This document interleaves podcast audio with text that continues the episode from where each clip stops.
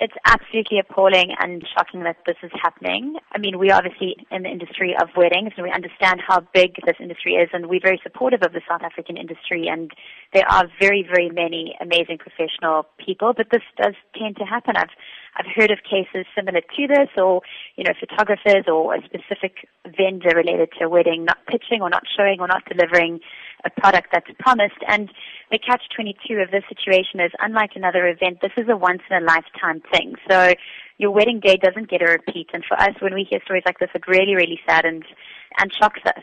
As you have said, it's your wedding day. There's no second take. How can a couple ensure that they don't end up like this couple and that things do go as planned and as paid for? In South Africa and internationally, the wedding industry is all about sort of, it's a very visual medium. My advice to people is, you know, it sounds like a cliche, but going with someone that's a trusted source, something that you've either seen before with your own eyes at a previous wedding or a friend or family member, or someone that you know that has done something and you can phone up and, and check sort of sources is very, very important in today's world.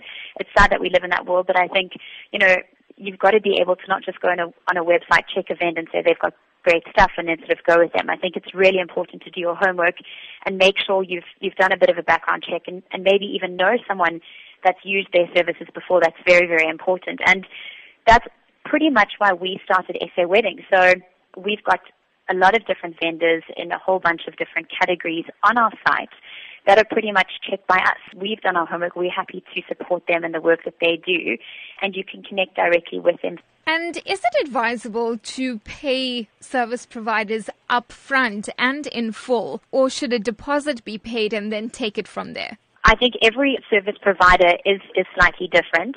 I think that the whole 50% deposit and 50% upon sort of using that person's speciality or service at the event is sort of the standard and norm. Um, and I think in anything today, I mean, in, in any modern business, there's very few things where you pay everything up front just because you're at so much risk.